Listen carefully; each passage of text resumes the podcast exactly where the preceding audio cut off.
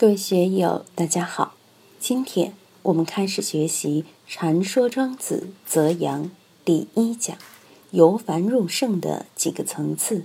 第一部分，让我们一起来听听冯学成先生的解读。泽阳游于楚，宜节言之于王，王谓之见，宜节归。开篇的这一段是个完整的故事。通过王果这位先生来展开议论，这一段里面涉及好几位人物。首先是泽阳，他是鲁国的大夫，名彭阳，号泽阳。然后是夷节、公越修、王果，当然还有楚王。泽阳由于楚，泽阳是鲁国的大夫，是讲儒家文化的。由于诸侯各国也想到楚国去讲点儿。华夏文明，宜节言之于王，王谓之见。宜节先生是楚国的大夫，相当于现在搞人力资源的，属于楚国人力资源大臣。他向楚王介绍说，鲁国来了一位贤者，这个人还不错，希望大王能够召见召见。但是楚王对泽阳不感兴趣，没有召见。楚国和鲁国文化上隔得很远。鲁国是礼仪之邦，提倡周礼；而楚国是荆蛮之地，在春秋的三传中，从来不把楚王正眼相看，只称之为楚子。当时周天子为王，其他的诸侯封侯封伯的很多，楚仅仅被封为子爵。楚国强盛后，起家于长江三峡东边，在与孟泽边的蛮夷之地，后来灭国三百。从长江的中游扩展到了汉水，一直到河南南阳，甚至到了汉中以东一带以及陕西的东南角。后来又到了两淮。楚国的扩张势头在战国初期达到顶峰，方圆五千里。就算在这样的势头下，仍然被鲁国及华夏诸侯称之为子，没有称他为王。只有周王才可称王。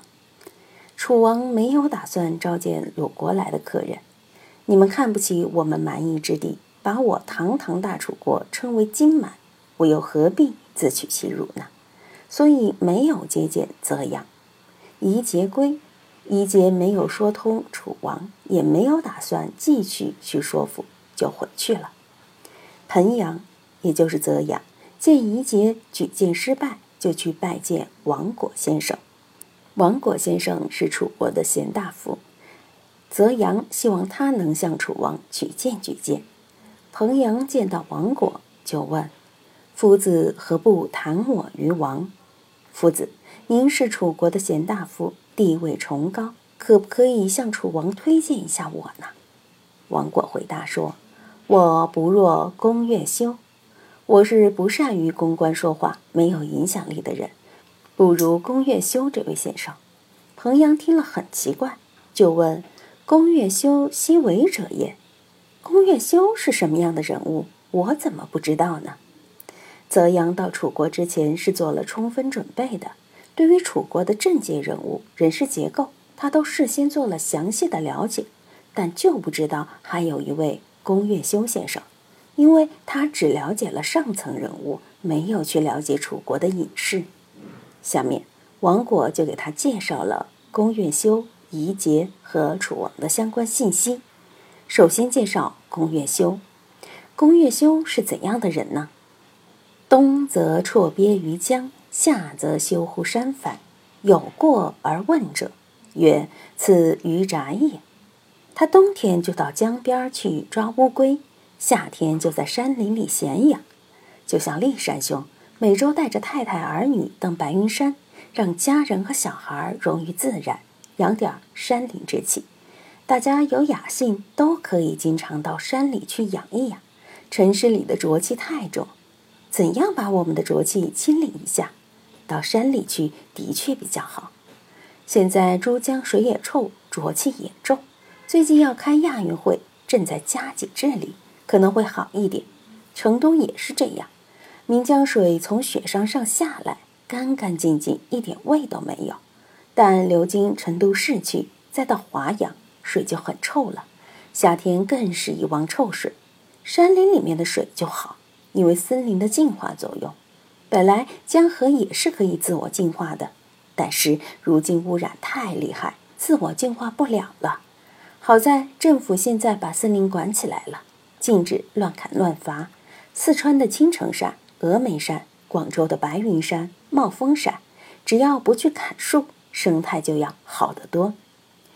夏天待在山里纳凉养气，冬天住在江边捉鱼鳖王八。我们看。宫岳兄潇不潇洒？有过往的人见他这样过日子，很不理解，就问他为什么不到城里家宅住。他回答说：“此渔宅也，江边山林就是我的家宅呀。”王果说：“这些是什么用意呢？”他不喜欢游走于功名利禄的人，泽阳奔走于功名富贵之中，所以他打心眼里瞧不起泽阳。但他没有正面拒绝，也没有明说不推荐的原因，而是把宫月修这位隐士请出来，做了一个对比。宫月修是什么样的人呢？宫月修是个隐士，完全超越于功名利禄之外，就像山野里的村夫一样。王果在这里借介绍宫月修，表明了自己的价值观。介绍了宫月修对泽阳的请求，王果就表态了。夫夷节已不能，而况我乎？吾又不若夷节。夷节先生已经向楚王推荐了您，楚王连夷节先生的推荐都不接纳，我又不如宜节先生，我哪里有能耐向楚王推荐你呢？接下来，王果对宜节进行了非常刻薄的批评。夫宜节之为人也，无德而有之，不自诩。以之神奇交固，颠民故富贵之地，非相助以德，相助消也。宜节这个人无德而有之，庙堂上仁义廉耻之德他不具备，山林气超越红尘那种清高隐逸的境界他也没有，他没有这些德行，只不过很聪明，有红尘间的世智而已。这里的智。指红尘间的智慧，不自诩就是不甘于寂寞，老是要到人世因缘之中去攀援。这里不能按字面意义去理解，误解为不骄傲自满。我们看一个人在社会上生活有没有静气，有没有定力，首先就看他能不能安于寂寞。安于寂寞，他的心里就不躁动。安于寂寞，才不会为世间的名利所诱惑。今天立山兄来的早，我们进行了一番交流。他现在的确就把“恬淡虚无”当成咒语来念了。遇见外面有诱惑，心不定的时候，就念“恬淡虚无，恬淡虚无”。一定要让自己的心思恬淡，要让自己的心地虚无，才能使自己安定下来。一节精神的头像。全力以赴的干什么呢？以之神奇交固，就是一心一意经营他的人事关系，构建庞大的人事关系网。我们这里有谁能神奇交固？立山兄强一点吧，毕竟在江湖中浸泡了多年。对其他各位，我不是很了解。颠民乎富贵之地，颠民就是颠倒迷惑。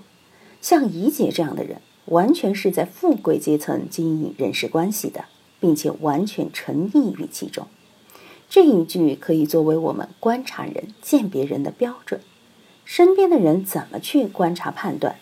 哪些人热衷于功名富贵？哪些人热衷于酒色财气？哪些人热衷于文化学习？哪些人热衷于宗教信仰？哪些人热衷于技术与技能？这些都是可以分类的。人以类聚，既然在社会中生活，社会是全方位的，无所不容、无所不包的，所以每类人都有在社会上存在的合理性，并不是说我们是学道之人就瞧不起追求功名富贵的人，要承认追求功名富贵的合理性。如果没有这个合理性，本焕老和尚也不会加持别人去升官发财，财神爷之类的香火也不会那么旺了。我们要看到存在的合理性，追求升官发财也没什么不好，只要不去损人利己，不去影响社会正常的法治秩序，不去贪腐，升官很好，发财也很好。我是鼓励君子们去升官发财的，君子们应该都去升大官发大财，不要让小人把权力和财富垄断了。小人把权力和财富垄断，这个社会就完了。立山兄多发点财，我欢喜；木木发点财，我也欢喜；大熊发点财，我也欢喜。我们大熊一说发财，马上就想到去哪里布施，尽管还没有发财，有这个愿力也不错。像怡杰这样颠民乎富贵之地的人，他经营人事关系是相交以利的，非相助以德，而不是相上以道，相上以德。这样的人肯定是相助消也。消指道德的消减，越是在功名利禄中钻营的人，他的德性就会越来越薄。只有远离功名富贵，安于恬淡寂寞的人，才能把德养到厚实。德厚的人才能鹤当大任。今天就读到这里，欢迎大家在评论中分享所思所得。我是万万，我在成都龙江书院为您读书。